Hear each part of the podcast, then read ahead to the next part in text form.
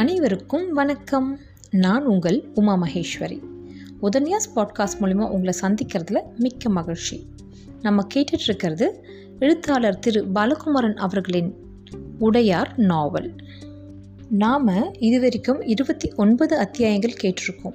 இந்த இருபத்தி ஒன்பதாவது அத்தியாயத்தில் மலையனூரான் சாம்பான் அதாவது ரவிதாசனுடைய பிரதர் பேசிகிட்ருக்கிறத தான் கேட்குறோம் அவங்களுக்குள்ளே நடக்கிற கான்வர்சேஷன்ஸை கேட்டுட்ருக்கோம் இவ்வளவு நல்ல வழிபாடுகள்லாம் இருக்கிற நமக்கு ஏன் நம்ம மறுபடியும் மறுபடியும் தோற்று போகிறோம் அப்போ நம்மளோட வழிபாடில் ஏதாவது தவறு இருக்கா அப்படின்னு தன்னுடைய அண்ணன் மகன் கேட்க சாம்பான் எங்கேயோ வெறிச்சு பார்த்துட்ருக்கான். இதோட நம்ம நிப்பாட்டினோம். கொஞ்ச நாள் ஆயிடுச்சு நான் எபிசோட் ரிலீஸ் பண்ணி ஏன்னா நான் கொஞ்சம் ட்ராவலில் இருந்துகிட்ருக்கேன் ட்ராவல் பண்ணுறப்போ என்னால் ரெக்கார்ட் பண்ண முடியல. ஸோ எங்கே கண்டினியூட்டி மிஸ் ஆகிருக்கு அப்படின்னு நினைக்கிறீங்களோ please go back to the previous episode அதை கேட்டுட்டு அப்படியே இங்கே கண்டினியூ ஆகி வாங்க. இன்றைக்கி நம்ம முப்பதாவது எபிசோடுக்கு போகலாம். திருவக்கரை வக்ரகாளி சந்நிதியில் சாம்பான் நிமிர்ந்து கல் போல அமர்ந்திருந்தான். மற்ற மூவரும் அவனையே பார்த்து கொண்டிருந்தார்கள். ஏன் சித்தப்பா? துர்கா கேட்ட கேள்விக்கு நீங்கள் ஏன் பதில் சொல்லவில்லை? நம்முடைய வழிமுறை தவறா? ராஜராஜனிடம் நாம் ஏன் தோற்று போனோம் சிற்றப்பா? சாயா கேட்டான். இல்லை சாயா நம்முடைய வழிமுறை மிக உயர்வான வழிமுறை. ரிக் யஜூர் சாம வேதத்தை விட அதர்வன வேதம் வெகு கூர்மையான சக்தி வெகு விரைவாக செயல்படக்கூடிய ஒரு சக்தி. சூட்சும சக்திகளை அது நமக்கு அருகில் வெகு விரைவில் கொண்டு வந்து விடுகிறது. அதே நேரம் அந்த சூட்சும சக்திகளை திருப்திப்படுத்துவது என்பது எளிதான காரியமல்ல. தவறே செய்யாதிருக்கும் பொழுதுதான் இந்த விஷயங்கள் நன்கு பலிதமாகின்றன. தவறு செய்துவிட்டால் சகலமும் தலைகீழாக போய்விடுகின்றன என்றான் சாம்பான். அப்படியானால் எங்கோ ஏதோ தவறு நிகழ்ந்து விட்டதா சிற்றப்பா? காளிதாசன் அருகே நெருங்கி வந்து கேட்டான். ஆமாம் குழந்த நம்முடைய பரம்பரையில் சில தவறுகள் ஏற்பட்டுவிட்டன பெண்கள் விஷயத்தில் சில பல பலகீனங்கள் ஏற்பட்டுவிட்டன பெண்களும் பலவீனமாகிவிட்டார்கள் இடைவிடாது மந்திர ஜபம் செய்து கொண்டிருக்கிற வீட்டில் கள்ளத்தனம் ஒழுக்கக்கேடு நடந்தால் அந்த வீட்டின் நிலைக்கதவு அசைத்து பிடுங்கப்படும். ஓடுகள் சரிந்து விழும். துர்வாசனை வீசும். அப்படி சூட்சம சக்திகள் கோபப்படும்படி சில விஷயங்கள் நடந்துவிட்டன. என்ன என்பது முக்கியமில்லை. அதர்வன வேதத்தை கைக்கொண்டு அதில் ஈடுபடுகிறவர்கள் கடும் ஒழுக்கத்தோடு இருக்க வேண்டும் என்றான் சாம்பான். ஒழுக்கம் என்பதை பெண்களோடு உண்டான தொடர்பு என்று சொல்கிறீர்களா சித்ரப்பா சாயா கேட்டான். எந்த பெண்ணோடு என்பது மிக முக்கியம் சாயா.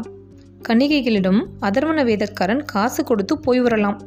தன் மனைவியோடு எப்பொழுது வேண்டுமானாலும் சந்தோஷமாக இருக்கலாம். ஆனால் மாற்றான் மனைவியை தனக்கு இருக்கின்ற சக்திகளை கொண்டு ஏமாற்றி மயக்கி அவளை அனுபவிக்கிற பொழுது அவள் எழுந்து நின்று மண்வாரி தூற்றுகிற பொழுது வீடு குலைந்து போய்விடுகிறது. அப்படி யாரும் நம் குடும்பத்தில் செய்துவிட்டார்களா சித்தப்பா?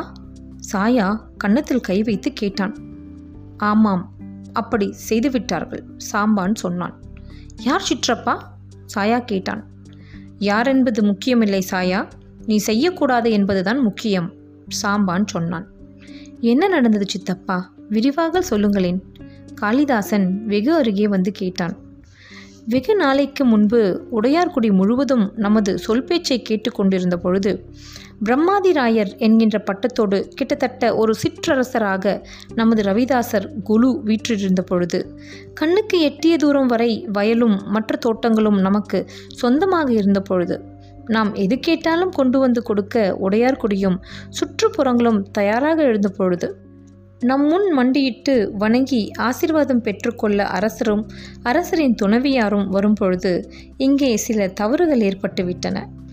அரசரின் துணவியாருக்கு ஏதோ மனக்கசப்பு இருந்திருக்கிறது. உத்தம சோழருக்கு ஐந்து மனைவிகள். ஐந்து மனைவிகளுக்குள்ளும் பிணக்கு இருந்திருக்கிறது. அதில் நான்காவது மனைவி மிகவும் வேதனைப்பட்டு நம் குடும்பத்தில் ஒருவனிடம் நெருங்கி இதை தீர்க்க வேண்டும் என்று சொன்னபொழுது சேர தேசத்தை சேர்ந்த அந்த அழகிய பெண்ணின் வனப்பிலே மனதை பறிகொடுத்துவிட்டு அவளை மயக்கமடைய செய்து அவன் அவளை கபலீகரம் செய்துவிட்டான். யார் என்ன செய்ய முடியும்? என்கின்ற அகம்பாவம். எதுவும் செய்ய முடியாது என்கின்ற திமிர். விழித்தெழுந்து அந்த பெண்மணி பயந்து போய் எவருக்கும் சொல்லாமல் தனியே போய்விடுவாள் என்கின்ற எண்ணம் அவ்விதம் நடந்து கொண்டு விட்டான். ஆனால் விழித்தெழுந்த பிறகு அந்த பெண்மணி மன்னரிடம் சொல்ல மன்னர் கோபப்பட அவள் உங்களுக்கு விஷம் கலக்க துணிந்தாள். எனவேதான் அவளுடைய உடம்பிலே இருக்கின்ற பொறாமையை வஞ்சனையை வெளியேற்ற கருதி அவளை நிர்வாணமாக்கி உடம்பை மயிலிறகால் வருடினோம் என்று பொய் சொல்லிவிட்டார்கள். அவளோடு கூடவே இல்லை என்று சோழ தேசத்தின் மீது சத்தியம் செய்தார்கள். அந்த பெண் மீது அபாண்டமாய் பழி சொன்னார்கள். உத்தம சோழர் தன் மனைவியை ஒதுக்கி வைத்து விட்டார். அந்த தெருவில் நின்று அவள் நம் வீட்டின் மீது மண் வாரி வீசினாள். அவள் அப்படி மண் வீசிய ஏழாம் வருடம் நம் வீடு நம்மிடமிருந்து பறி போயிற்று என்றார் சாம்பான். உங்களுடைய அண்ணா ரவிதாசர் எதுவும் சொல்லவில்லையா சித்தப்பா? பரமேஸ்வரனின் மகனான காளிதாசன் கேட்டான். வேகமாக நடவடிக்கை எடுத்தால் குடும்பம் பிளவுபடும். சிதறும் கட்டுக்கோப்பு உடையும். ஒரு குடும்பமாய் ஒற்றுமையாய் இருக்கின்ற பொழுதுதான் சோழ தேசத்தின் அரசியலையே நாம் ஆட்டி பார்க்க முடிந்தது. சோழ மன்னரையே காலில் வந்து விழ வைத்தது. சோழ தேசத்தின் மன்னருக்கு எதிராக இருப்பவர்களை ஓரமாக வைக்க முடிந்தது. இந்த கட்டுக்கோப்பு களையக்கூடாது என்று பெரிய மனது செய்து தவறு செய்தவரை மன்னித்து விட்டார்.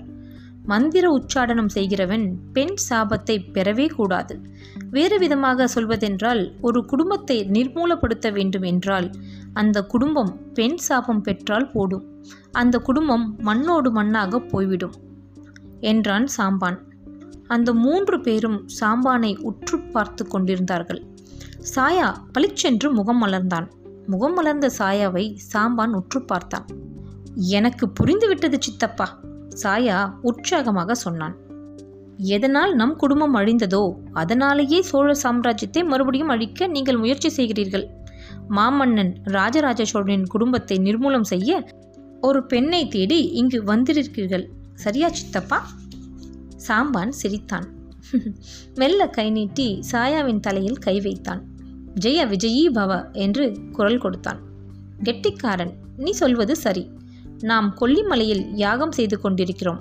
நம்மால் படைகளை திரட்டி நம்முடைய தலைவர் ரவிதாசனும் பரமேஸ்வரனும் தண்டிக்கப்பட்டதற்கு நம் குடும்பத்து பெண்களும் கிழவர்களும் குழந்தைகளும் தெருவிலே அடித்து விரட்டப்பட்டதற்கு பழிவாங்க முடியாது. நமக்கு அந்த வலிவு இல்லை. நம்முடைய வலிவு மந்திர உச்சாடனம் யாக பூஜை தந்திர உபாசனை. எனவே கொல்லிமலையில் ஒரு வருடமாக இடைவிடாது ராஜராஜனை சரிப்பதற்கு அவன் உடல் நலத்தை குலைப்பதற்கும் அவன் வீட்டுக்குள்ளே குழப்பம் ஏற்படுத்துவதற்கும் நாம் சக்திகளை ஏவிக்கொண்டு இருக்கிறோம். தேசம் முழுவதும் பலவீனப்பட்ட பெண்களை கலந்து கலவரம் உண்டு பண்ணவும் சூட்சும சக்திகளை ஏவிக் கொண்டிருக்கிறோம் சாயா அந்த யாகம் பூர்த்தியாகின்ற நிலையில் இருக்கிறது. ஆயிரம் இருப்பினும் நம்மீதும் தவறு இருப்பதால் முழு உக்கிரத்தோடு அந்த ஹோமகுண்டத்தில் மிளகாய் வற்றலை அடித்து ராஜராஜனை ஒழிய செய்ய முடியவில்லை. அந்த மனவலிவு நமக்கு இல்லை.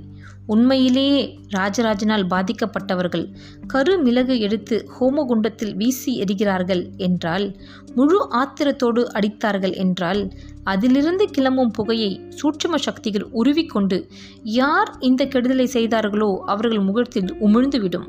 மிகவும் யோசித்து ராஜராஜனுக்கு எதிராக மகாராணி செம்பியன் மாதேவி இருக்கிறார் என்பதை புரிந்து கொண்டு அவளை கொல்லிமலைக்கு அழைத்து போகவே இங்கு வந்திருக்கிறேன். மலையனூரான் என்கின்ற சாம்பான் சொன்னான். இது நடக்குமா சித்தப்பா? காளிதாசன் கேட்டான். எது நடக்குமா என்று கேட்கிறாய் காளிதாசா? சாம்பான் வினவினான். மகாராணியார் கருமிளகு அடித்தால் ராஜராஜன் மாண்டு போவாரா? மறுபடியும் காளிதாசன் கேட்டான். நம் வீட்டு வாசலில் மண் எரிய நாம் சரிந்து போகவில்லையா? அவர்கள் குடும்பத்திலிருந்து ஒரு பெண் கருமிளகு எடுத்து அடித்தால் ராஜராஜனின் குடும்பம் சிதறாதா? அப்பனுக்கும் பிள்ளைக்கும் சண்டை ஏற்படாதா? அவனுடைய வலது கையும் வலது காலும் கடுமையாய் பாதிக்கப்படாதா? பேச்சு குளராதா புத்தி பிசகாதா? எனவே நாம் தாக்கப்பட்ட வழி. ஆகவே அவனையும் தாக்க இந்த கிழவியை நாம் அழைத்து போக வேண்டும் என்றான் சாம்பான். இந்த கிழவியை அழைத்து போவது அவ்வளவு எளிதா சித்தப்பா? சாயா கேட்டான். மிக எளிது. அதற்கென்று தனியே வசிய மந்திரம் இருக்கிறது. அந்த வசிய மந்திரத்தை நான் அவளுடைய உணவிலே கலந்து விட்டேன். அதற்காகத்தான் உணவு உண்ணும் நேரம் பார்த்து இங்கு வந்தேன். இன்று இரவு நடுநிசையில் செம்பியன் மாதேவி தன் இடம் விட்டு நகர்ந்து விடுவார் எனக்கு சந்தேகமே இல்லை. அவர்கள் தூணில் சாய்ந்து உட்கார்ந்தபடியே கண்மூடி ஓய்வெடுத்துக் கொண்டார்கள். மாலை நேரம் கிணற்றடியில் குளித்துவிட்டு அங்குள்ள பாறை கற்களில் தோல் பரப்பி உட்கார்ந்து ஜபம் செய்ய துவங்கினார்கள். எனக்கு ஒரு குறை இருக்கிறது. சாயாவின் முகத்தை கவனித்துவிட்டு ஒரு வாலிப்பான இளம் பெண் அவன் காலில் பணிந்து நின்று கைகூப்பினாள் சாயா மனதை இறுக்கிக் கொண்டான். என்ன என்று கேட்டான். திருமணமாகி நான்கு வருடங்கள் ஆகிவிட்டன. பூப்படைந்து ஐந்து வருடம் ஆகிவிட்டது. இன்னும் குழந்தை பேறு இல்லை. என் கணவர் இரண்டாம் திருமணம் செய்ய போகிறேன் என்கிறார். அப்படி செய்தால் என் நிலைமை இன்னமும் மோசமாகிவிடும். வாழ்க்கையில் பிடிப்பு வர எனக்கு குழந்தை பேறு ஏற்பட நீங்கள் ஏதேனும் மருந்து தர வேண்டும் என்று அந்த பெண் கண்களில் நீர் வர சாயாவை நோக்கி கேட்டாள். சாயா மனம் ஒருமித்து தன்னுள் பார்த்தான். விடை தேடினான். அவள் கருப்பை இயல்புக்கு மாறாய் சற்று மேலே இருந்தது என்பதை அவனால் உணர முடிந்தது. இடுப்பிலிருந்து கத்தியை உருவினான். தன் நீல சடாமுடி ஒன்றை உச்சியில் அறுத்தான். சுருட்டினான். நெற்றியில் சிறிது நேரம் வைத்து கொண்டான். கத்தியை மடக்கி இடுப்பில் சொருகி கொண்டான். அந்த பெண்மணியை நோக்கி புன்னகையோடு ஆசிர்வதித்தான். நல்லது சகோதரி உன்னுடைய குறை என்னவென்பதை நான் உணர்ந்துவிட்டேன் இதோ இது என்னுடைய சடாமுடி. இதை எந்த நேரமும் இடுக்கில் இறுக்கி கட்டிக்கொள். இப்படி இறுக்கி கட்டிக்கொள்வதனால் உன்னுடைய கருப்பை வேறு விதமான நிலைக்கு நகரும். அந்த நிலை நகர்ந்த பிறகு ஒரு மூன்று மாதத்திற்குள் உனக்கு கரு உற்பத்தி ஏற்படும். நிச்சயம் உனக்கு குழந்தை பேரு உண்டாகும். கவலை வேண்டாம். ஜெய விஜயீ பவ என்று வாழ்த்தினான். ஐயா என் பொருட்டு உங்களுடைய சடாமுடி ஒன்றை அறுத்து கொடுத்தீர்களே. உங்களுக்கு பதிலுக்கு நான் என்ன கைமாறு செய்ய போகிறேன்? உங்கள் பாதம் தொட்டு என்று அந்த பெண் அருகே வந்தாள். நில். மறந்து போயும் என்னை தொட்டு விடாதே உனக்கு அது நல்லதல்ல. விலகிப்போ. உனக்கு கடவுள் துணை இருப்பார். பராசக்தி வக்ரகாளியை தினமும் பெருக்கி மெழுகி சுத்தமாக வைத்திரு. இந்த சேவை செய்து கொண்டிரு. போ. முடிந்த போதெல்லாம் நறுமண புகை போட்டு கொண்டிரு. அதுவே போதும். ஜெய விஜயீ பவ என்று அவளை விளக்கினான். அந்த பெண் சந்தோஷமாக கோயிலுக்குள் ஓடினாள். சாம்பான் சாயாவை திரும்பி பார்த்தான். சாயா உன்னை பார்க்கிற பொழுது என் அண்ணன் ரவிதாசனை பார்ப்பது போலவே இருக்கிறது.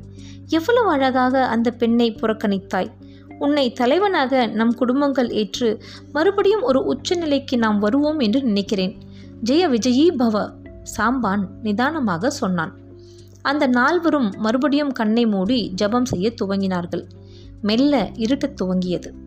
சேடி பெண் விசிறிக் கொண்டிருக்க செம்பியன் மாதேவி தன்னை மறந்து கண்ணயர்ந்திருந்தார். தூக்கத்திற்குள் ஆழ்ந்து போகும் பொழுதே கனவு முளைத்தது. அவருடைய பதிமூன்று வயது ஞாபகம் வந்தது. ஏதோ யுத்த களம் கண்டராதித்தர் முன்னே குதிரையில் செல்ல இவள் பின்னே சிறு தேரில் விரைகிறாள். உட்கார சிறிய இடமும் பிடித்துக்கொள்ள நடுத்தடியும் தான் இருக்கின்றன. அவளுடைய கணவர் கண்டராதித்தர் அளவுக்கு அவள் பயணிக்கும் சிறுத்தேரின் வேகம் போதவில்லை. தேர் ஓட்டுபவனுக்கும் திறமை போதவில்லை. போ வேகமாக போ அவள் பதட்டமாக கூவ அவ்வளவுதான் முடியும் தேரோட்டி குரல் கொடுக்கிறான். அந்த குரல் அவள் மகன் உத்தம சோழன் குரலாக இருக்கிறது. முதுகு உத்தம சோழன் முதுகாக இருக்கிறது. அவள் மீது லேசாக சினம் வருகிறது. தேர் நடுக்காட்டில் நின்று விடுகிறது. உத்தம சோழனின் மனைவியர் ஆரத்தி எடுத்து செம்பியன் மாதேவி வரவேற்கிறார்கள். அம்மா அம்மா என்று கொஞ்சுகிறார்கள். தலையில் மலர் தூவுகிறார்கள். ஆனால் கண்டராதித்தரை காணவே காணோம். அவர் மேற்கே வெகு தூரம் போய்விட்டதாக சொன்னார்கள். இனி வருவதற்கு வாய்ப்பே இல்லை என்று சொன்னார்கள். அந்த காட்டில் அவளுக்கு தெரிந்தவர்கள் கூச்சலாக அவளை வரவேற்றாலும் கண்டராதித்தர் அங்கு இல்லாதது அவளுக்கு துக்கமாக இருந்தது. கண்டராதித்தர் எங்கு போனார்? மேற்கே போய்விட்டார். திரும்பி வர மனமில்லை. மேற்கே எழுந்தருளிவிட்டார் என்றார்கள். ஏன் அப்படி? செம்பியன் மாதேவி பயந்து பயந்து கேட்டாள். உன்னையும் உன் பிள்ளையையும் பார்க்க சகிக்காமல் சகலமும் துறந்து தேசம் விட்டு வெளியேறிவிட்டார் உத்தம சோழனின் மனைவியருள் ஒருத்தி உறக்க சொன்னாள். சொன்னவள் மீது செம்பியன் மாதேவிக்கு கோபமும் வந்தது பயமும் வந்தது. அடி நாயே உத்தம சோழன் குறை சொன்ன மனைவியை வெட்டப் போனான். செம்பியன் மாதேவி ஐயோ! என்று கத்தினாள். அவளின் கனவு கலைந்தது. இத்துடன் இந்த அத்தியாயம் முப்பது முடிவடைந்தது. இந்த அத்தியாயத்தில் மந்திர உச்சாடனம் பற்றி நம்ம தெரிஞ்சுக்கிறோம். அது மட்டும் இல்லை அதர்வன வேதத்தோடைய முக்கியமான சக்திகளை தெரிஞ்சுக்கிறோம். இந்த சக்திகளை வச்சு மேல்நிலை கீழ்நிலை சக்திகளை எப்படி வசியம் பண்ணலாம்ன்றதையும் தெரிஞ்சுக்கிறோம். அது மட்டும் அல்லாமல் ரொம்ப முக்கியமாக பெண் பாவம் பொல்லாதது அப்படின்னு சொல்கிறோம் இல்லையா? அது எவ்வளோ முக்கியம்? ஒரு பெண் மண் தூற்றி ஒருத்தவங்கள பழிச்சா அதாவது சாபம் கொடுத்தா அந்த குடும்பமே எப்படி அழிஞ்சு போகுது அப்படிங்கிறதையும் மலையனூரன் சாம்பான் வழியாக நம்ம தெரிஞ்சுக்க முடியுது. இன்னும் நிறைய விஷயங்கள் இருக்குது அதாவது இவங்க வந்து பேசிக்காக இங்கே வந்திருக்கிறதே செம்பியன் மாதேவி அழைச்சிட்டு போய் ஏற்கனவே அவங்க பண்ணிகிட்ருக்கிற அந்த யாகம் அதாவது ராஜராஜ சோழனுக்கு எதிராக பண்ணிகிட்ருக்கிற அந்த யாகம் பூர்த்தி ஆகணும் ராஜராஜன் சோழன் ஒழியணும் அப்படிங்கிறதுக்காகவே இவங்க செம்பியன் மாதேவியை கூட்டிகிட்டு போக வந்திருக்காங்க. இனி அடுத்த எபிசோடில் என்ன நடக்குது அப்படின்னு பார்க்குற வரைக்கும் உங்களிடமிருந்து நான் விடை பெற்றுக்கொள்கிறேன் நன்றி வணக்கம்.